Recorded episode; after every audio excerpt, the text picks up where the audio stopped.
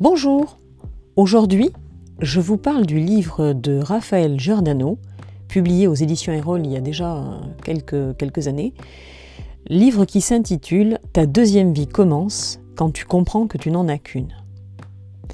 Alors je vous parle de ce livre parce que j'ai adoré le lire, et pourtant je ne suis pas une grande consommatrice de livres, je l'avoue.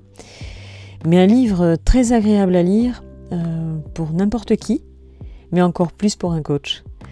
C'est un livre, un roman, et ce roman est très bien fait parce que vous suivez au fil du temps la progression d'une personne qui...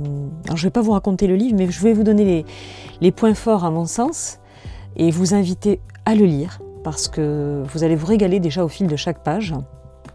Et ensuite, il y a un rebondissement à la fin qui est très agréable et sur lequel je ne dirai absolument rien, donc je vous invite vraiment à le lire. Mais ce que je voulais vous livrer sur cet ouvrage, c'est le cheminement que va faire cette personne qui a besoin de changer de vie.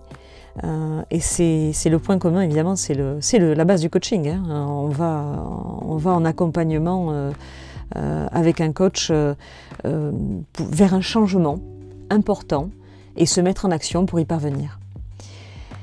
Et dans cet ouvrage, on voit un cheminement qui est assez classique, hein. D'abord, on fait le ménage, on trie, on vide, au sens propre et au sens figuré.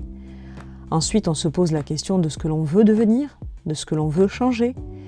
On intègre la légèreté, le rire, les grimaces même.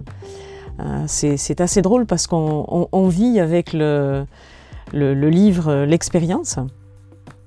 On va aller se reconnecter à la nature.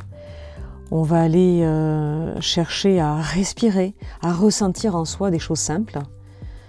Le routinologue, va l'inciter à tenir 2 cahiers à jour, un cahier des engagements et un carnet du positif. Il va lui réapprendre à sourire de l'intérieur. Vous verrez, parce que au fil de ce livre, vous pourrez aussi intégrer des exercices que vous pourrez pratiquer. Et non seulement c'est un ouvrage, comme je l'ai dit tout à l'heure, important et plaisant pour tout un chacun, mais ça peut être aussi, pour certains d'entre vous, une base d'auto-coaching. Voilà, c'est tout pour aujourd'hui. Je vous souhaite une bonne semaine et une bonne lecture.